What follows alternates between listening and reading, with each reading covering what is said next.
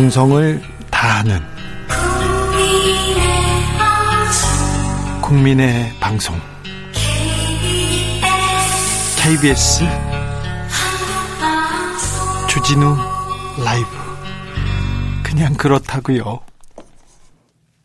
주진우 라이브 2부 시작했습니다. 코로나19 백신 접종 이제 열흘 뒤면 시작됩니다. 우리도 이제 백신 맞을 수 있습니다. 언제부터 맞을 수 있는지 그리고 주의할 점은 무엇인지 하나하나 자세히 좀 물어보겠습니다. 코로나19 백신 예방 접종 추진단 나성웅 부단장 안녕하세요. 네, 안녕하십니까. 어, 2월 26일부터 아스트라제네카 백신을 시작으로 우리 백신 접종 시작합니다. 네. 65세 이상 고령층에 대해서는 일단 접종 미루기로 했죠. 그 이유는 무엇입니까? 네, 현재까지 이제 근거에 보면 네. 아스트라제네카 백신은 안전성과 면역성, 뭐 중증 질환, 이런 사망 예방 효과 등은 확인되었지만 네. 65세 이상 연령층에서는 유효성이 통계적으로는 충분히 입증이 되지 않았습니다. 네. 그래서 예방접종 전문위원회를 통해서 이번 2, 3월 접종 대상은 요양병원에서 이번 입소자, 종사자 중에 65세 연령층은 추가 자료가 확보될 때까지 유보했다가 네. 접종할 예정입니다. 그러면 65 65세 이상은 언제부터 접종이 가능합니까? 저희들은 이제 65세 이상에 대해서는 예. 아마 임상 자료가 3월 달에 나올 걸로 생각을 하고 있습니다. 네. 그래서 미국 임상 시험 결과 등에서 유효성이 입증되면 네. 바로 65세 접종을 시행할 수 있을 거로 생각합니다. 2월 말부터 시작하는데 3월부터는 자료가 나오니까 조금만 기다리면 되겠네요.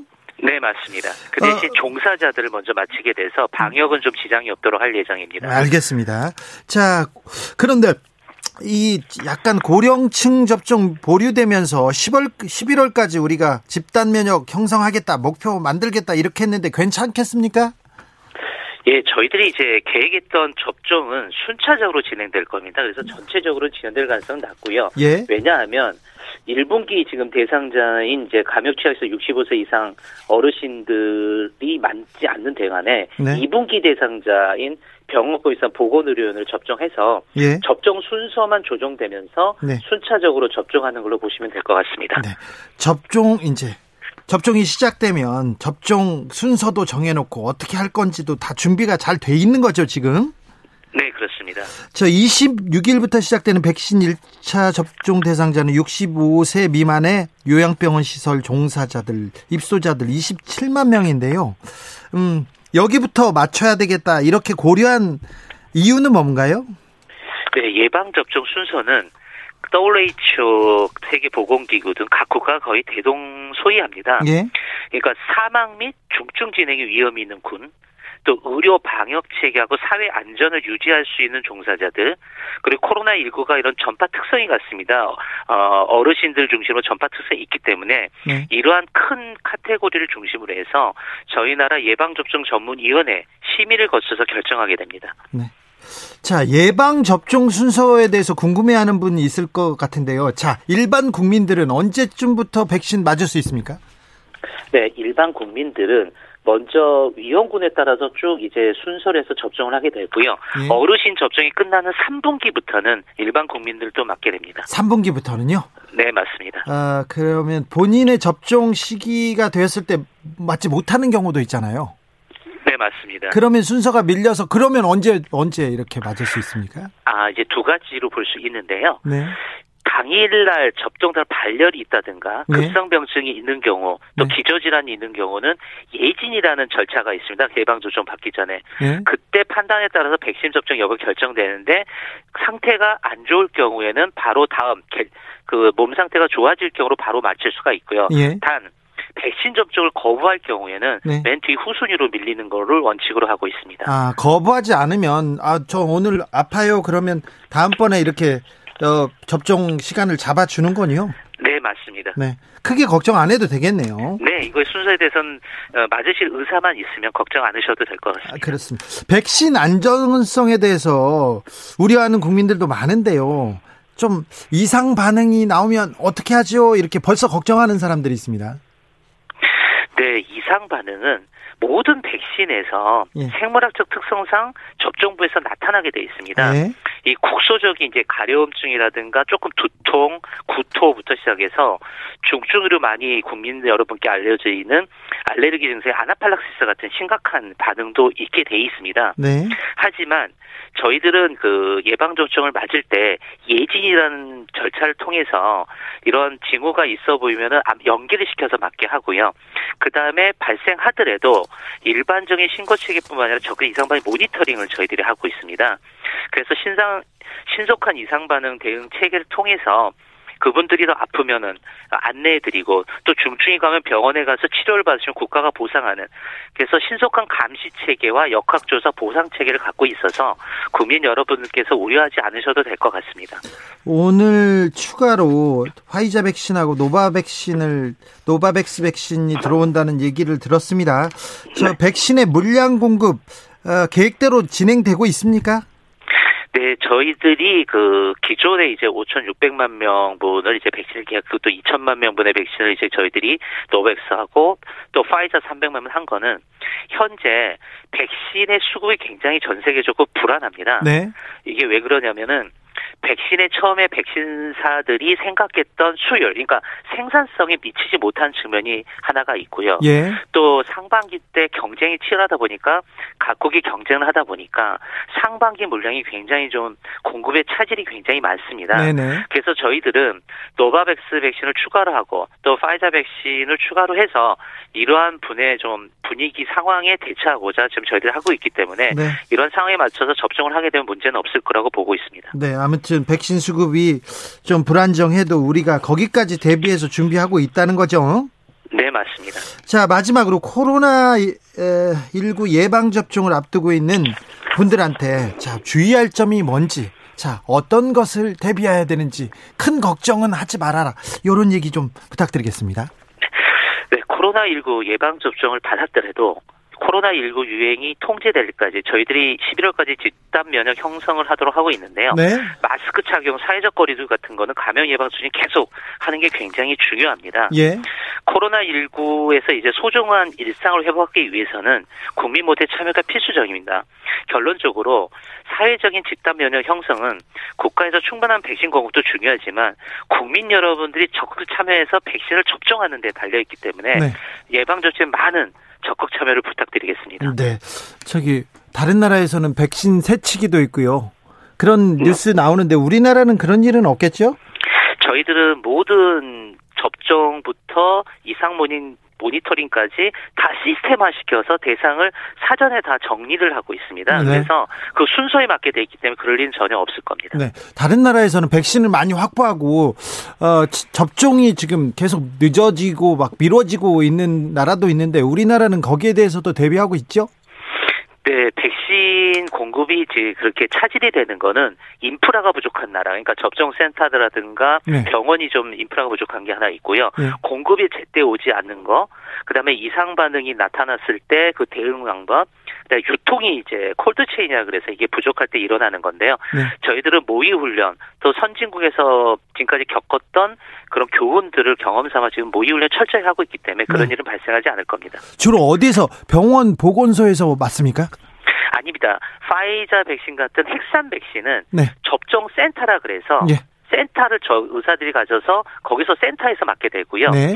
아스트라제네카 백신 같은 바이러스 벡터 백신, 독감 백신과 같은 건 병원 가서 맞게 됩니다. 네. 그래서 이거 충분한 교육과 훈련, 안내가 다 돼 있고 준비가 되어 있는 상황입니다. 교육과 준비가 잘 돼 있다고요?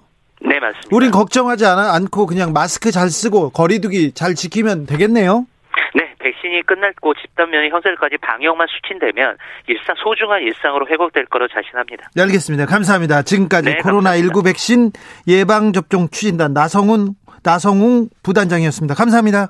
네, 감사합니다.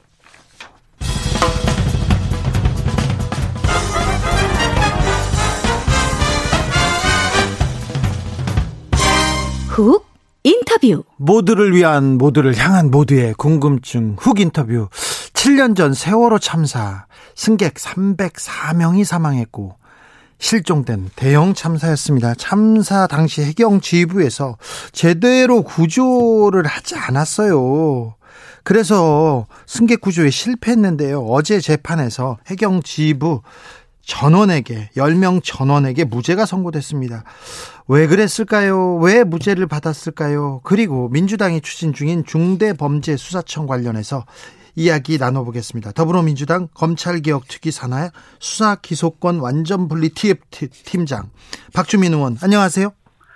예, 안녕하십니까. 감투 이름이 엄청 길어요. 뭐라고요? 수사기소권 뭐라고요? 수사 기소 분리 TF라고만 부르시면 됩니다. 아 그렇습니까? 네. 완전이란 단어는 안 들어가 있어요. 완전은 네. 완전은 아니고 분리 TF입니까? 네. 잘 알겠습니다. 어제 재판 먼저 물어보겠습니다. 세월호 참사 당시에 구조 잘 못했잖아요. 구조 네. 지휘 좀 소홀했지 않습니까? 그런데 김석균 전 해양경찰청장을 비롯해서 많은 해경 지휘부가 1심에서 무죄를 선고받았습니다. 의원님, 세월호 변호사로서 오래 활동했는데 이 재판 결과 어떻게 보셨어요?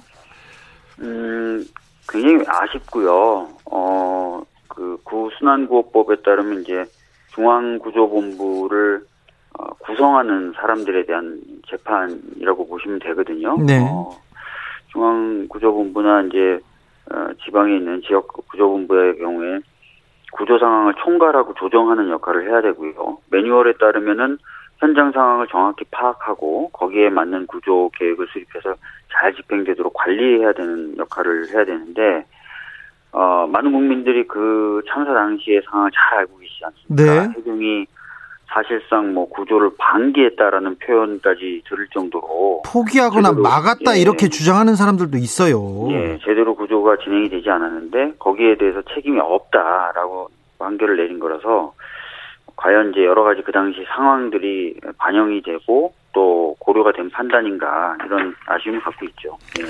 진도 앞바다 세월호 사고가 난 진도 앞바다는 그 파도 물살이 세기로 유명한 그런 바다인데 세월호가 침몰한 당일은 그렇게 잠잠했어요. 잔잔했어요. 맞습니다. 예. 그렇잖아요. 근데 네. 그 다음에 잔잔했을 때는 그리고 가장 중요한 골든 타임에는 뭐 구조 활동을 안 하고 해경은 오히려 해군이나 다른 사람들 구조를 못하게 했거든요. 그런데 해경 지휘부 10명에 대해서는 업무상 과실치사 혐의에 대해서 모두 무죄 나왔습니다.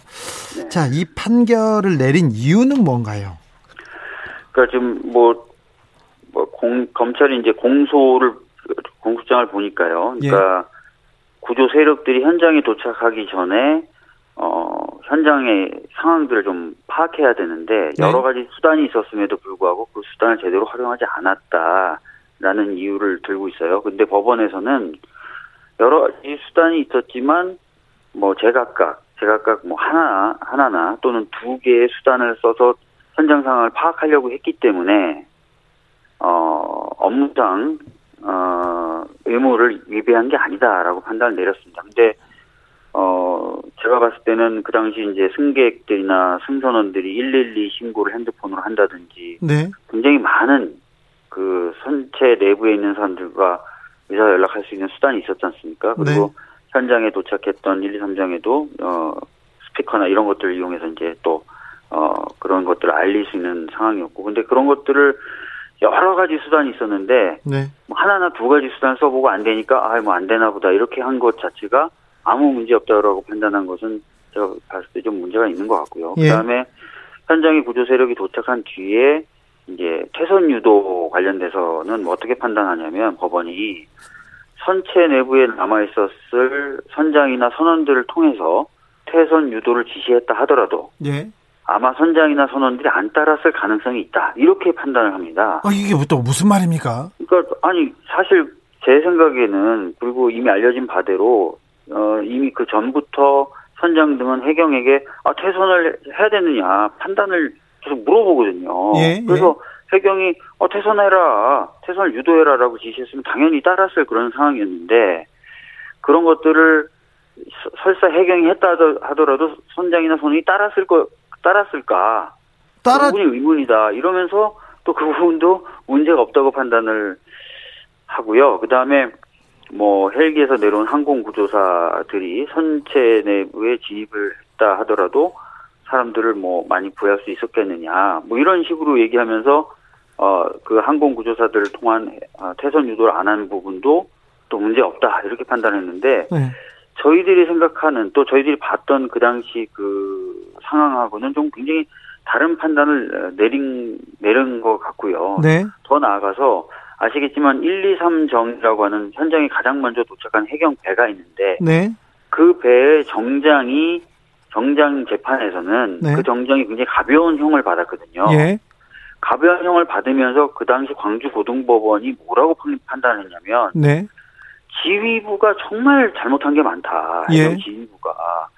근데 그, 그 해경 지휘부의 잘못을 놔두고 이 1, 2, 3 정장에게만 무거운 형을 주는 거는 불합리하다라고 하면서 야, 약한 형을 준 거예요. 네. 그러니까 1, 2, 3 정장에게 약한 형을 주면서는 해경 지휘부가 잘못한 게 많다. 그래서 이 사람한테 다 그 책임을 물을 수 없다라고 해놓고 네. 이번에 해경 지휘부에 대해서 판단하면서 해경 지휘부는 잘못이 없다 이렇게 예. 해버리면 도대체 뭐 어떻게 되는 겁니까? 세월호 참사 당시에 구조하지 않았어요 국가는 해경은 구조를 하지 않았고 거의 막았어요. 그런데 1, 2, 3 정장은 처벌받았습니다. 그런데 1, 2, 3 정장보다 어, 해경 지휘부가 더 잘못했다고 했는데 결국 아무도 업무상 법적으로 처벌받은 사람은 없는 게 되는 거죠, 지금? 해경 지휘부 자체는 이제 구조 업무가 잘 안 된 부분이 있어서 처벌받지 않게 된 거죠. 물론 1심입니다. 항소심 네. 가서 결과가 달라질 수도 있고요. 자, 문제가 있다, 아쉽다 이렇게 말씀하셨는데 그러면 검사들의 수사가 부족했습니까? 미진했습니까? 아니면 판사들의 판단이 좀 부족합니까? 음, 사실 이제 좀 그 부분을 종합적으로 검토를 검토를 해봐야 될 것 같은데요. 전에도 제가 이제 다른 언론에서 인터뷰하면서 세월호 특수단이라고 하는 검찰 내 수사단이 과연 수사 의지가 있는 것이냐 예. 이런 부분에 대해서 제가 의문을 좀 표한 바가 있습니다. 네. 그래서 그런 부분이 있는지 좀 더 정확하게 좀 파악을 해봐야 될 것 같습니다. 아, 세월호 가족들은 어떻게 판단하는지 어떻게 반응합니까? 2014년 이전으로 회귀한 판결이라고 굉장히 좀 안타까움을 표하는 것 같은데. 네, 어제 뭐 판결 이후에 이제 유경근 어, 가족협의회 집행위원장은 이제 국가가 세월호 참사 이후에 아, 국민의 생명과 안전을 지키기 위해서 그 역할과 의무를 좀 더 무겁고 크게 가져가는 그런 흐름이었는데 이게 이제 그 4년 전으로 국가를 퇴보시킨 판결 아니겠느냐라고 비판하셨고 네. 또 제가 이제 어제 어머니 한 분하고는 좀 연락을 해봤는데 어머니 한 분은 아 숨을 못 쉬겠다 이게 도대체 이해가 되지 않는다 이런 표현을 하시더라고요. 네. 아 앞으로 이 재판은 어떻게 됩니까? 뭐 검찰 특수단도 판결을 받아들일 수 없다라고 항소를 하기로 했다니까요. 네. 항소심이 진행이 될 것으로 보여지고요. 네. 항소심에서는 좀 적극적으로 검찰이 좀 대응했으면 좋겠다라는 생각이 있고 네. 법원도 아까 말씀드렸던 것처럼 어 국민분들도 그 당시 상황을 납득하기가 어렵다라는 그거지 않습니까? 예. 그러면 그런 것들이 좀 고려가 돼야죠. 네. 박주민 의원. 네. 어, 4년, 5년 전에 촛불 집회장에서 가장 많이 들고 있었던 어, 시민들의 문구가 세월호 진상규명이었던 것 같아요. 네. 그런데 문재인 정부 4년째 왜 아직도 세월호의 진상은 규명되지 않고 있습니까? 민주당은 어. 지금껏 뭘 한 겁니까? 뭐 여러 가지 더 노력을 해야 될 것 같고요. 뭐 그 부분에 있어서는 저도 뭐 죄송스럽다는 말씀을 드리겠습니다. 네. 네. 아니 박주민 의원은 열심히 하는데 그렇게 또 네. 또 그렇게 하니까 또 제가 미안하네요. 아무튼 좀 안타까움이 있어요. 세월호에는 아, 우리 아이들한테는 다 우리 국민들이 다 미안하고 앞으로는 조금 더 어, 안전한 사회를 만들겠다 이렇게 했는데 좀 부족한 측면이 있어서 좀 마음이 무겁습니다. 자, 다음 주제로 넘어가 보겠습니다. 박주민 의원?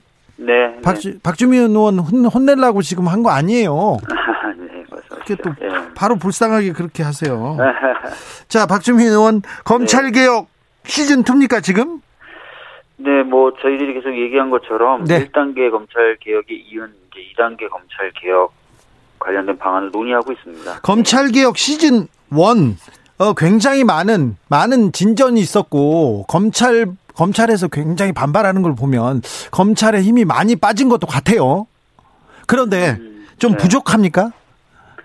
지금 이제 아시다시피 어, 굉장히 오래 전부터 네. 어, 공수처 관련된 논의보다 훨씬 더 오래 전부터 네. 어, 수사와 기소는 분리돼야 된다라는 개혁 방향이 있었습니다. 예. 그리고 어, 어떻게 보면은 이제 그 현대 어, 형사소송법을 만드는 만들었던 1954년 논의에서도 네. 사실상 수사와 기소는 분리돼야 된다. 네. 지금 당장 그 당시 상황이 별로 안 좋으니까 어쩔 수 없이 검찰의 그 권한을 몰아줄 수밖에 없는 것 같다. 이렇게 얘기를 하고 어, 예. 그 당시 검찰총장도 국회에 나와서 어, 장기적으로는 분리돼야 되는 게 맞다. 이렇게 얘기를 하- 합니다. 그러니까 굉장히 이 수사 기소 분리의 역사는 오래 전부터 얘기가 되어 왔던 거고요. 예. 이제 그런 쪽으로 이제 조금 더 가는 거죠. 사실 1단계 그 검찰 개혁 관련돼서도 그런 방향으로 좀 간 건데 어 그 부분에서 좀 부족한 부분이 있다라고 해서 어, 조금 더 나가려고 그렇게 어, 하고 있는 것입니다. 예. 그렇습니까? 지금 어 지금 검찰 개혁으로 공수처 출범으로 검찰 개혁 시즌 1이 시작됐다면 검찰 개혁 시즌 2로 지금 가야 되는 가야 될 만큼 절박한 상황이라는 거죠. 어 그러니까 검찰 개혁 시즌 1에서는 공수처 설치와 더불어서 검경 수사권 조정을 통해서 네. 검찰의 이제 1차 수사 영역 중에 일부를 이제 경찰로 이관을 한 거죠. 네. 이건 한 거고 이제 2단계로 이제 현재 검찰이 여전히 에, 가지고 있는 1차 수사권 부분을 이제 다시 독립된 수사청을 만들어서 이관을 하는 것을 어, 예정하고 있는 것입니다. 국민의힘에서 그리고 검찰 일부에서는요. 아, 당장 공수처 만들어서 공수처가 자리를 잡지도 못했는데 중대범죄수사청 출범 논의한다. 이거 검찰 견제에 과도하게 몰입하는 거 아니냐 이 얘기를 합니다. 이런 음, 이런 비판은 어떻게 보세요? 그러니까 아까 말씀드렸던 대로 수사 기소 분리는 굉장히 오래된 역사를 갖고 있는 논의고요. 네. 그다음에 2018년에 제가 기억하기로는 국민의힘의 곽상도 의원님도 네. 독립된 수사청을 만드는 법안을 내신 바가 있어요. 곽상도 그리고 의원이요? 예, 그리고 네. 2019년도에 어, 현 윤석열 검찰총장 인사청문회 당시 윤석열 총장 본인도 네. 어, 국가 전체의 부패 대응 역량을 축소하는 것이 아니라면 네. 장기적으로 검찰이 이제 수소 수사에 총량을 줄여 줄여 나가는 것이 필요하고 자기도 동의한다는 취지로 얘기를 했었고요. 예. 그 전에 문밀 총장 역시도 뭐 마약 수사청이라든지 뭐 이런 별도의 수사청들 계속 만들어서 네. 수사 기구끼리 서로 견제를 하게 만드는 것에 찬성한다는 취지의 얘기를 한 바가 있어요. 네. 예. 네, 알겠습니다. 그러니까 검찰을 견제하기 위해서 검찰을 무너뜨리기 위해서 계속 지금 뭘 만드는 게 아니라 예, 개혁의 방향이라고 이렇게 이해하면 되겠군요. 왜냐하면 수사와 기소가 한 기관에 있으면은 네. 어 사실 기소를 통해서 수사를 통제한다는 개념이었는데 네. 그게 작동이 안 되게 되겠죠. 왜냐하면 본인이 수사했는데 본인이 기소 안 했습니까? 그러니까 네. 수사와 기소는 분리되는 것이 맞고 대부분의 국가에서 지금 그런 식으로 제도를 운영하고 있습니다. 자, 박주민 의원, 공수처 출범은 어떻게 되고 가고 있습니까? 잘 돼가고 있습니까? 공수처는 아시다시피 이제 어, 처장이 뽑혔고 그다음에 차장도 뽑힌 상태고요. 예. 그다음에 이제 공수처 내부에 검사라든지 이런 거 어, 그 인력을 채용하기 위한 어, 인사위. 절차가 네. 예, 진행됐고 그 절차를 마무리하기 위해서 이제 인사위원회를 구성해야 돼서 어, 더불어민주당 쪽에서는 더불어민주당 추천 몫을 추천한 상태입니다. 네. 국민의힘에서는 아직 안 했죠. 국민의힘 쪽에서는 오늘 뭐 제가 들은 얘기로는 아직 안 한 것으로 제가 알고 있는데요. 네. 예, 정확한 건 모르겠습니다. 그래도 공수처는 지금 잘 가고 있습니까? 방향대로? 지금 인사추천위원회가 구성이 돼야 예. 어, 공수처 검사에 대한 인선이라든지 이런 게 진행될 수 있습니다. 사람 야당이, 뽑아야죠. 예. 예, 야당이 좀 협조를 해줘야 정상적으로 가동이 가능할 것 같습니다. 하이드님께서 주 기자님, 박주민 의원님 요즘 무슨 주문 받는다고 하시는데 그거 좀 물어봐 주세요. 이렇게 얘기합니다. 이게 뭔 무슨 말입니까? 아, 최근에 이제 코로나19로 국회의원들이 이제 국민분들과 만날 수 있는 어, 기회가 많이 제한이 돼서요. 네. 온라인으로라도 국민분들이 여러 가지 제안을 주실 거, 법안 관련된 부분이나 정책 네. 관련된 부분에서 있으시다면 저희들이 받아가지고 네. 어 그것을 좀 발의하는 절차를 좀 진행하고 있어요. 온라인 캠페인을 진행하고 있어요. 네. 그래서 국회의원 시키신 분이라는 이름의 캠페인인데요. 네. 어, 이 방송 들으시는 분들도 혹시 관심 있으시고 또 특히 뭔가 필요한 법안이나 정책이 있다고 생각하시는 분들은 적극적으로 좀 의견을 주시면 좋을 것 같습니다. 국회의원 국회의원 시키신 분 이렇게 하면 박주민이 찾아갑니까? 어, 온라인으로 좀 신청을 받아서요. 네. 그 아이디어들을 저희들이 좀 어, 선정을 하면 선정된 아이디어를 내주신 분 직접 만나러 가서 만나 예. 뵙고 또 말씀도 듣고 법안으로 만들고 이런 과정을 거치게 될 것 같습니다. 알겠습니다. 박주민이 찾아갈 수도 있으니 국회의원 시키신 분 해서 많은 아이디어 어, 부탁드리겠습니다. 지금까지 박주민 더불어민주당 의원이었습니다. 감사합니다. 예, 감사합니다. 예. 예. 정치 피로, 사건 사고로 인한 피로, 고달픈 일상에서 오는 피로. 오늘 시사하셨습니까? 경험해 보세요. 들은 날과 안 들은 날의 차이. 여러분의 피로를 날려줄 저녁 한 끼 시사 추진우 라이브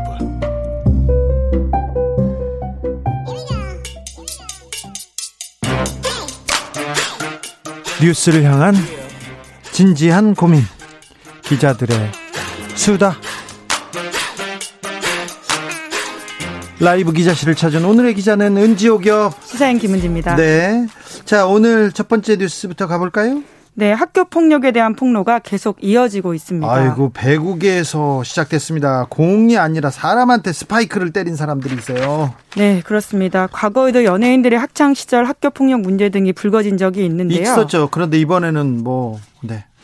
스포츠계 예, 인권 문제로 확대되고 있는 모양새입니다. 예. 흥국생명의 쌍둥이 자매 이재영, 이다영 선수에게 괴롭힘을 당했다. 이런 글이 이번 설 연휴 직전에 온라인에 올라오면서 확산되었습니다. 배구계의 가장 그 핫한 스타라고 할 수 있는 두 쌍둥이 자매죠. 네, 게다가 몸값도 굉장히 높은 선수들인데요. 네, 예. 언론에도 많이 나왔고요. 네, 이두 선수가 예, 피해자에게 상습 폭행과 욕을 했고 돈을 뜯어내거나 칼로 협박까지 했다. 이런 내용이었습니다. 두 선수는 사과는 했어요? 네, 철없었던 지난날 저질렀던 무책임한 행동 때문에 많은 분들에게 상처를 줬다. 이렇게 가해 사실을 인정을 한 건데요. 네. 하지만 구단에서 굉장히 미온적인 반응을 하면서 징계를 제대로 하지 않자 네. 두 번째, 세 번째 피해자까지 나서서 학교 폭력 사실을 추가로 이야기했습니다. 학부모도 뭐또 폭로하고 있어가지고 이 문제가 지금 수그러들지 않고 있습니다. 남자 배구에서도 또 비슷한 일이 있었어요? 네, OK금융그룹의 송명근, 심경섭 선수인데요. 네? 중고등학교 시절에 폭행을 당해서 이들에게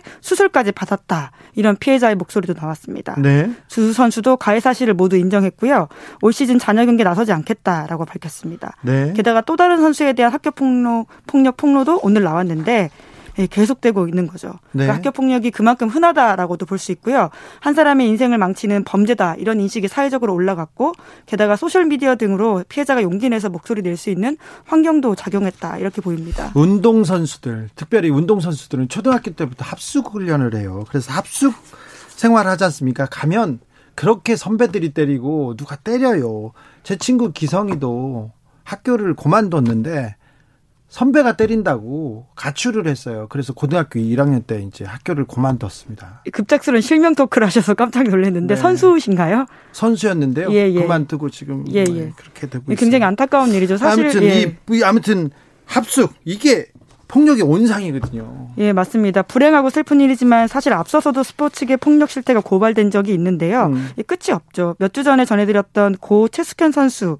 괴롭혔던 지도자들도 형사처벌 받은 사건이 대표적인데요. 네. 그 전에도 폭력, 성폭력 이런 것들 때문에 합숙소를 떠난 선수들이 꽤 있습니다. 아니 그러니까요. 운동을 그만두고 이렇게 목숨을 잃은 사람도 있잖아요. 제 친구도 가출을 하고 학교를 그만뒀어요. 네, 그러니까 폭력이 대물림되는 이런 상태인 건데요. 네. 이제 그 핵심에 합숙소가 있다라는 지적이 나오기 있어서 이런 문제를 해결해야 된다라는 지적들이 많이 있습니다. 그렇습니다. 그러니까 이번에 그 OK 금융그룹 송명근 선수도 고교 시절에 맞는 게 싫어서 합숙소를 떠나서 가출한 경험이 있는 피해자이기도 했다고 합니다. 축구 그러니까 선수들도 축구 선수들도 많이 자기 방황했다. 선배들한테 맞아가지고 가출했다. 이런 얘기를 그냥 당연한 듯 얘기하고 그랬어요. 인터뷰에도 하고요. 그런 선수도 많이, 많이, 에, 있습니다. 국가인권위, 국가인권위에서 학생 선수들 합숙소 조사 하고 있다면서요? 네, 이제 과거에 했었습니다. 왜냐하면 그때도 이제 문제가 된 바가 있기 때문에 조사를 한 건데요. 그러니까 이것이 얼마나 구조적인 문제인지를 보여주는 자료입니다. 학생 선수 인권 침해 실태 전수조사 결과를 보면 중학생 5명 중 1명, 고등학생도 5명 넘 5명 중 1명 이상이 신체 폭력을 경험했다. 이렇게 밝혔다고 하는데요. 네. 합숙 경험이 거기다 있으면 폭력 피해자가 10% 포인트 더 늘어난다고 합니다. 그러니까 합숙이 더 최악의 상황을 만든다. 이렇게 볼 수 있는 건데요. 아, 그렇죠.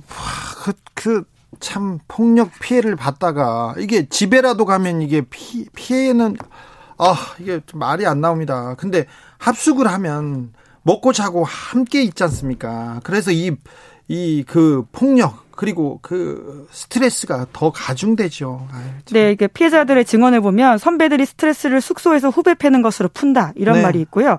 기량이 압도적인 에이스가 괴롭히면 감독조차 개입 못한다. 그러니까 눈치 본다는 거죠. 그냥 그대로 두고요. 코치들도 때리고요. 선배들 네. 때리고요. 그다음에 이게 또 동년배가 이렇게 때리고요. 이런 사람들 많아요. 이러해서 주, 저기 운동 그만둔 사람들 너무 많습니다. 제 주변에도 많아요. 네, 합숙소 문제가 정말 심각하다는 것들을 알 수가 있는데 인권위가 조사한 A 중학교 사례만 보자면 축구부 이야기인데 중학교 3학년은 2학년 때리고 2학년 1학년 때리고 그리고는 뭐 때리는 이유도 다양한데 3초 안에 방에서 나가지 못했다. 이런 식으로 하고요. 또 점호 마치고 코치가 잠들면 그렇게 때리기 시작한다고 하는데 게다가 빨래 셔틀, 마사지 셔틀 이런 것까지 시키는데 신고하기가 쉽지가 않다고 합니다. 늘 같이 있으니까요. 네. 보복이 두려워서 계속 못 하는데 이런 이제 신고해야 됩니다. 이런 일이 옛날에 선배들을 더 더 때렸어 이런 얘기를 하고 넘어가는 선수들이 있는데 이제는요.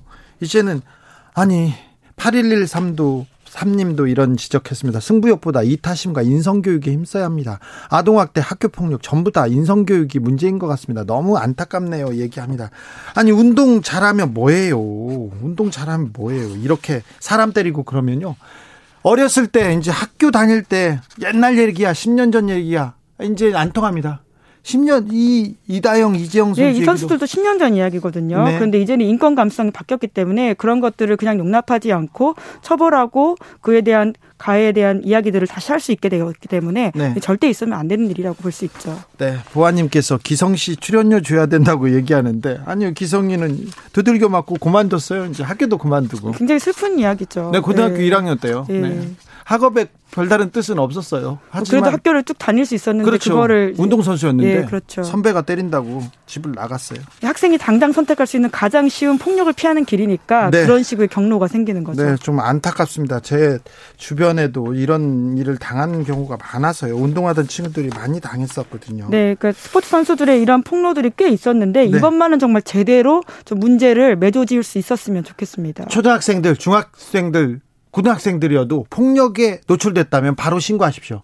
아니면 누구한테 얘기하십시오. 이제 바로 잡을 수 있어요. 스마트폰으로 바로 신고하면 됩니다. 이제 아무리 운동 잘해도 이렇게 인성이 나쁘고 폭력 썼던 사람들은요 발 붙이지 못하게 된다는 것을 보여줘야 됩니다. 그렇죠. 명확 아, 확실한 처벌로 이제 스포츠계의 성폭력 폭력 뽑아야 될 때가 됐습니다. 뿌리 뽑아야 될 때가 아 또 안타까운데요. 네, 다음 뉴스는 뉴스입니다. 다음 뉴스는 아동 성추행인데 이번엔 동화 작가입니다. 유명 동화 작가요. 네, 한예찬 작가입니다. 한예찬. 한겨레 신문 보도인데요. 네. 한예찬 작가가 어떻게 됐다고요? 네, 13살 미만 미성년자 위계 등에 의한 추행 혐의로 지난 2018년부터 재판을 받았습니다. 네. 그리고 지난해 12월 1심에서 징역 2년 6개월 선고를 받고 그 길로 바로 수감됐습니다. 그러니까 법정 구속이 된 건데 네. 한 씨는 위력에 의한 추행이 없었다 이렇게 주장을 했다고 하는데요. 위력 위력에 의한 추행이 없었다고 이렇게 주장하는 걸 보면 추행은 있었군요. 그렇죠. 본인도 그 부분을 인정합니다. 네. 하지만 친분 관계에 의해서 아동의 의사에 따라서 네, 입술 뽀뽀만 하거나 자연스럽게 안기는 등 스킨십을 했다. 이렇게 주장을 했다고 합니다. 하지만 재판부의 판단은 완전히 달랐습니다. 네. 예, 그대로 좀 읽어보면 이 자체가 좀 놀라운 일이긴 한데요. 교사와 아동 사이의 심리적 정서적 신뢰관계를 이용해서 추행 행위를 한 것으로 보인다. 교육적으로 수능하기 쉬운 초등학생 피해자를 상대로 뽀뽀나 입에 혀를 넣고 포옹하는 것에 피해자의 동의가 있었다고 보는 것은 매우 납득이 되지 않는다. 이렇게 재판부가 밝혔습니다. 아동인데요. 아동인데 뭐 의사가 있었다고요? 아, 참. 징역형이요? 네, 법정 구속이 됐고요. 왜냐하면 뉘우치지 않은 모습을 보였기 때문에 그러한 건데 게다가 이 형이 확정이 되면 이제 아동 청소년 장애인 관련 기관에 취업도 금지하게 됩니다. 네. 취업 제한 말고 한 씨가 과거에 쓴 어린이 책들은 어떻게 되는 건가요? 이런 네. 분이 그래 또 아름다운 글을 썼을 거 아니에요. 네, 이제 그 부분이 문제라고 기사를 쓴 한겨레 신문도 지적하고 있습니다. 이 부분을 명확하게 법으로 제재할 방법이 없었기 때문인데 가해자는 20여년간 작가로 활동하면서 어린이, 특히 여자아이가 주로 독자인 창작 동화를 써왔다고 합니다. 어떤 작품이 있나요? 네, 일명 서연이 시리즈라고 하는데 그쪽에선 꽤 유명한 책이라고 하더라고요. 네. 그래서 이 사람의 책을 어린이들에게 읽히게 하는 게 맞느냐 이런 지적이 나왔고요. 보도가 어제 나왔는데 어제 보도가 나오기 전까지만 하더라도 교보문고 홈페이지에는 그 사람 책이 꽤 많았습니다. 몇 권이나 있어요? 네, 어린이 대상 책만 66권이고요. 어린이 전집 24세트, 전자책 25권, 종교 관련 책 3권, 게다가 가사를 쓴 동료만 하더라도 음반 5장이 있다고 합니다. 예, 그게 들어간 게. 음반도 있고 책도 많이도 쓰셨네요. 어린이 대상으로 한 책을 많이도 냈어요. 네, 심지어 수사 재판이 진행되는 중에도 어린이 관련된 책을 냈다라고 하는데요. 어떤 책 썼어요? 네, 심지어 이 책 내용들을 보면 좀 당황스러운데 틴틴 로맨스 시리즈 이런 게 있는데 아이로 돌아간 성인과 미성년자 간의 사랑을 다룬 이야기라고 하고요. 네. 또 재판을 받던 때는 예, 판타지 형식을 빌려서 미성년자와 어린 어른의 사랑을 다루는 내용도 있다고 합니다. 아이고 출판사 출판사에서도 좀 반성하고 있습니까? 네, 어제 오후에 출판사가 온오프라인 서점에 깔린 한 씨의 책을 모두 회수하겠다 이렇게 밝혔다고 합니다. 왜 어제 오, 어제예요? 12월에 구속됐는데? 네, 이제 그 문제를 한겨레 신문이 그대로 지적을 하고 있는데요. 두 달 동안 제대로 조처하지도 않았다 이런 부분들이 있고요.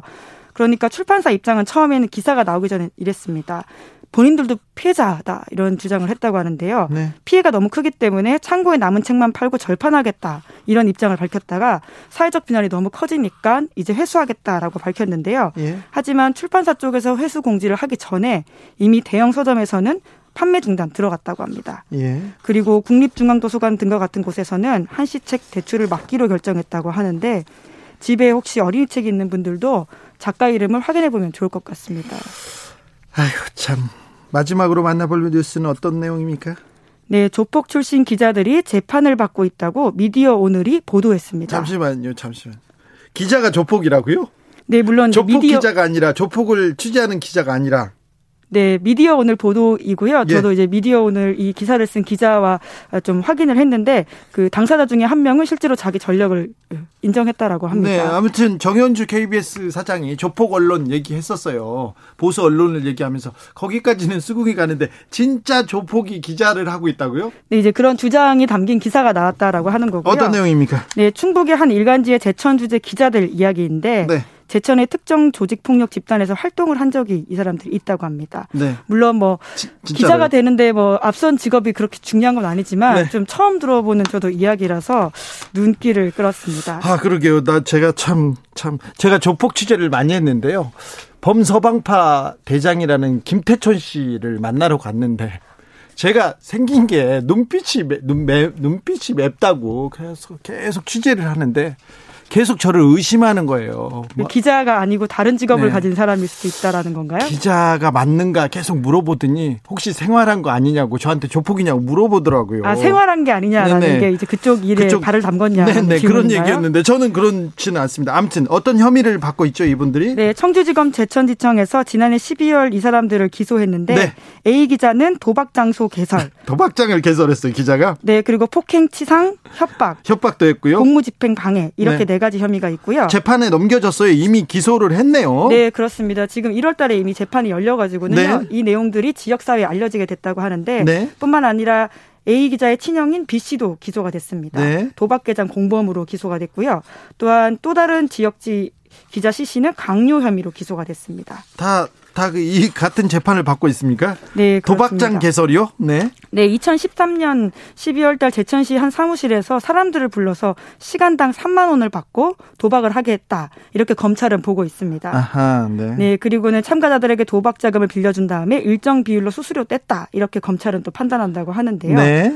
그리고 그 A 기자가 2019년 4월 달에 제천시 공무원 두 명을 만나서 한 명의 목을 열 차례 넘게 때렸다. 이렇게 검찰은 봐서 폭행치사상을 적용했다고 합니다. 깡패는 맞네요. 아, 예, 뭐 아직은 예, 법원의 판단이 나온 건 아닌데요. 예, 네. 예, 시 기자는 또 한 공무원의 비위 정황을 보도한 이후에 이 공무원에게 내가 어떤 사람인지 알지 않느냐 이런 식의 협박을 했다고 검찰은 보고 있습니다. 어떤 사람들 알지 알, 알지 않느냐 그러면서 어, 과거에 자기의 또 폭력 배 활동을 또 알면서 어? 이걸 가지고 협박했다 이거죠. 예, 수사기관이 이제 그렇게 판단하고 기소를 한 거죠. 당사자들이 뭐라고 합니까? 네, 자기네들은. 네. 예, 당연히 뭐 모두 이제 부인하고 있는데요.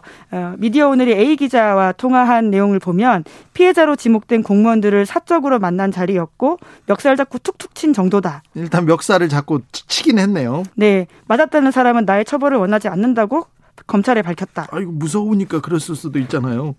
위협 발언을 한 적도 없다 이렇게 반박을 했고요. 도박장 개설, 도박장을 개설을 한건 맞잖아요. 아, 본인은 또 그것도 어, 참고인들이 검찰이 허위 증언했다라고 주장을 하면서요. 네. 그 사람들이 거짓말한다고 주장하고 있습니다. 그래요? 네. 그리고 이제 시 기자도 강요 혐의에 대해서 아까 내가 어떤 사람인지 알지 않느냐 이야기했다고 했잖아요. 그게 전체적인 맥락을 보면 위협 발언이 아니고 검찰이 왜곡하고 있다 이렇게 주장하고 있습니다. 검찰이 검찰이 왜곡하고 있다고요?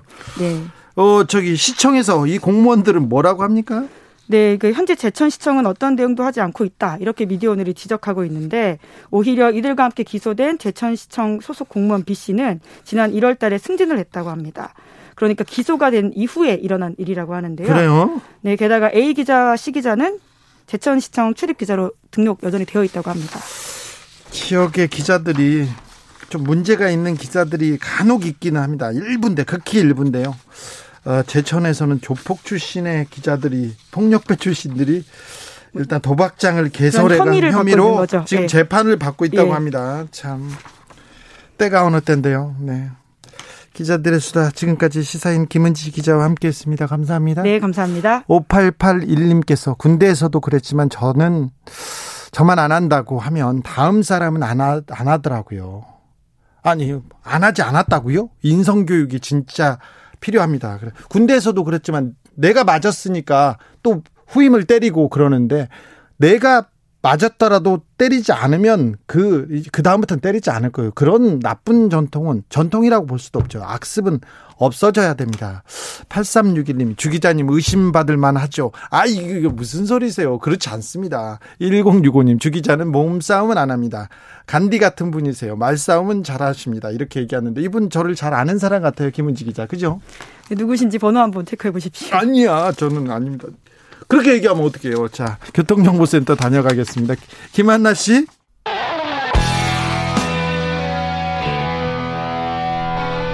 스치기만 해도 똑똑해진다.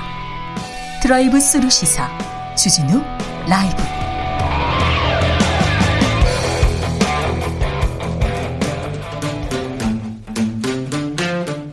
청년이 보고 듣고 느끼는 요즘 우리 사회 그것이 궁금하다 청년에게 묻는다 요즘 뭐하니?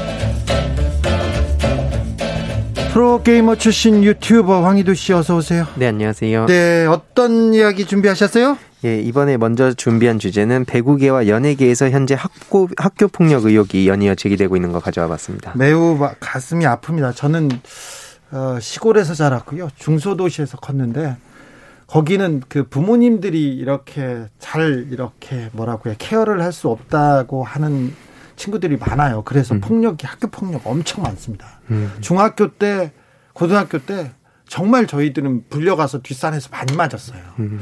그래서 저희들 때는 후배들을 때리면 안 된다고 못 때리게 하고 그 폭력 없애야 된다고 얘기했었는데 했었는데 음. 아직도 이런 일이 체육계에 있었어요.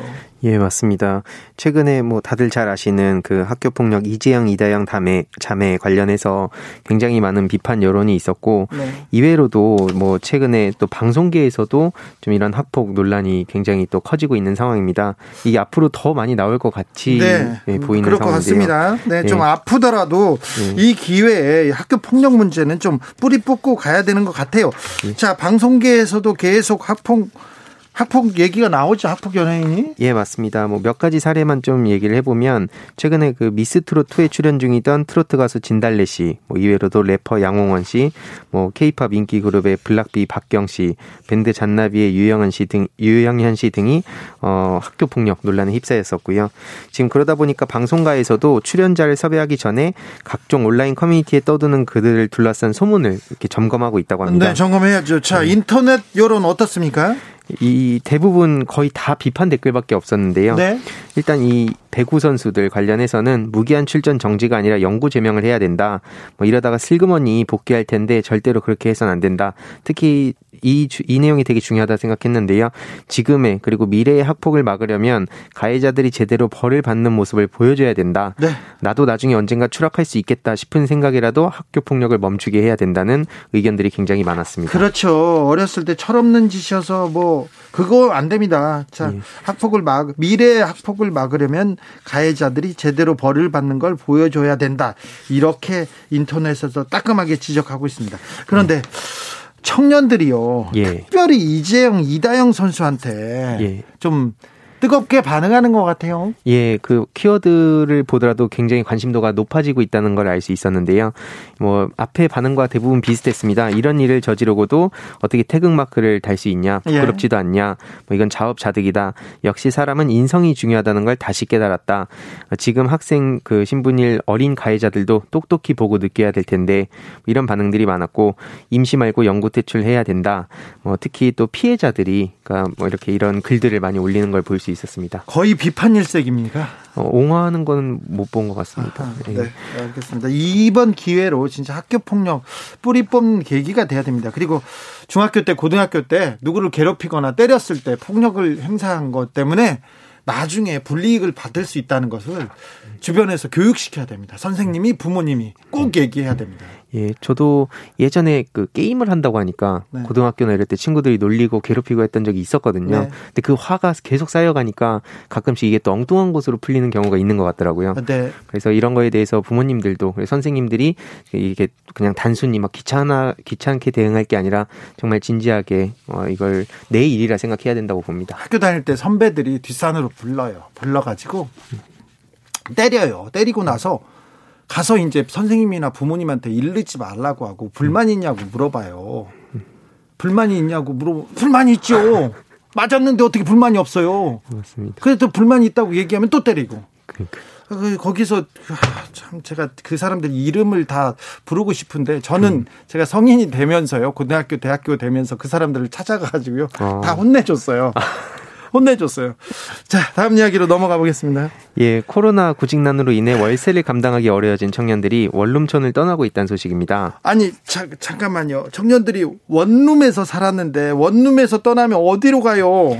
그러니까요. 이게 지금 코로나 여파까지 겹쳐가지고 네, 굉장히 어려워, 힘든 어려워졌다는 거 아닙니까? 네, 대학교 인근에서도 보통은 지금 시기가 대학 신입생들이 많으니까 그렇죠. 보통 북적거리는데 네. 그게 지금 없다는 상황이고 직장도 요즘 구직난이 굉장히 심하다 보니까 원룸 시장에 고스란히 이게 반영이 됐다. 그래서 공실이 지금 늘어나고 있는데 보증금을 줄이고 월세를 내려도 이게 잘 안 된다고 합니다. 그러면 그러면 원룸을 떠나서 어디로 갑니까?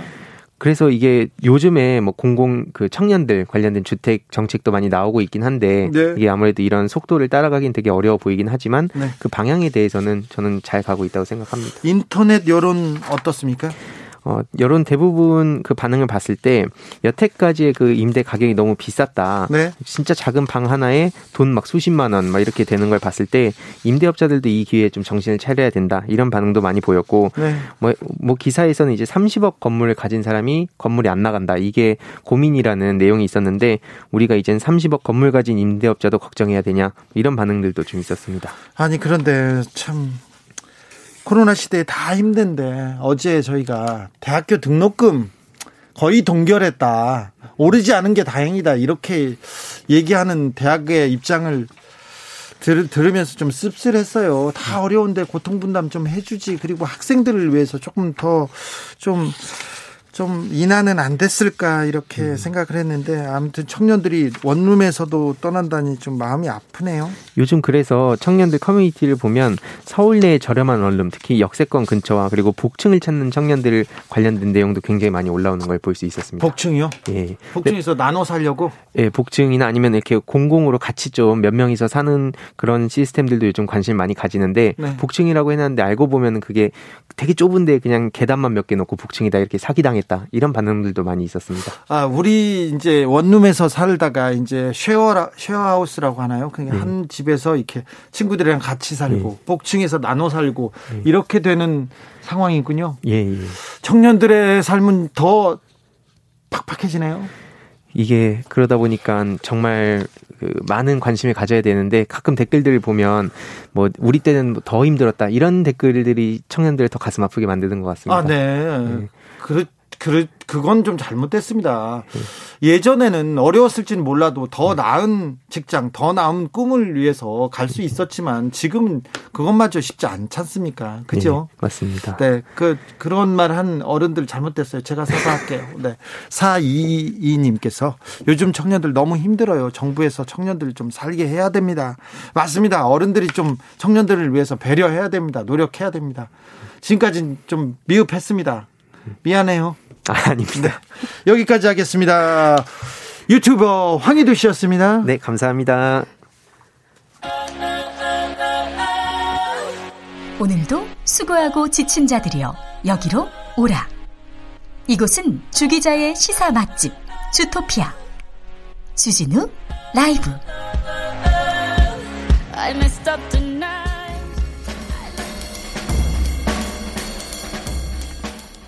느낌 가는 대로 그냥 고른 뉴스 여의도 주필 새치기도 단체로 LA 유러, 유명 사립학교 백식이 백신 새치기 파문 KBS 기사입니다. 네. 어, LA에서 손꼽히는 유명 사립학교가 백신 새치기에서 논란이 됐다고 합니다. 어, 저기 미국에서는요 백신 추적자, 백신 사냥꾼 그러니까 줄을 넘어가서 백신을 접종하고 오는 사람도 있고요. 그런 백신을 이렇게 맞으려고 온갖 편법이 조금 드러나고 있다고 합니다. 페루에서는요 전직 대통령과 장관이 백신 세치기했다가 큰 문제가 됐습니다. 지금 현직 보건장관이 사의를 표명했다고 합니다. 그러니까 백신 세치기가 어, 많다고 하는데 우리나라는 이런 일 없을 거예요. 여기에도 대비가 돼 있다고 합니다. 그러니까 걱정 안 하셔도 됩니다.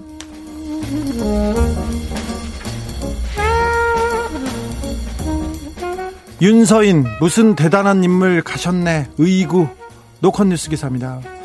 웹툰 작가죠. 조선일보에서 오랫동안 만평을 그렸던 만화가 윤서인 씨가 얼마 전에는 독립운동가를 좀 이렇게 비하했었는데요. 이번에는 백기환 통일문제연구소장이 어, 별세하자 무슨 대단한 인물 가셨네. 통일을 못 보고 죽은 게 한이겠네. 그러면서 비아냥거렸다고 합니다. 자, 일부 보수 유튜버들이 그릇된 역사의식, 친일 행태를 보입니다. 그리고 인격적으로 매우 낮은 수준에서 계속 발언을 하는데 하면 후원금이 는다고 합니다. 그래서 그런 극우 보수 행태 그 발언이 줄어들지 않고 있습니다.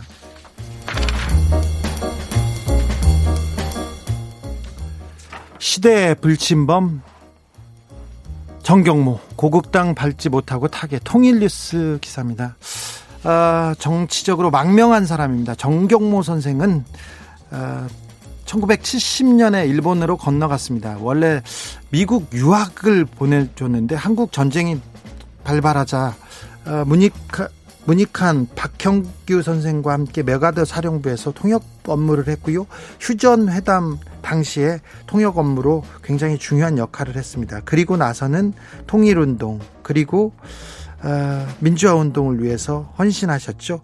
1989년에는 고 문익환 목사와 함께 방북에서 어, 김일성을 만나기도 했고요. 사이 공동선언 탄생에 결, 결정적 역할을 했습니다.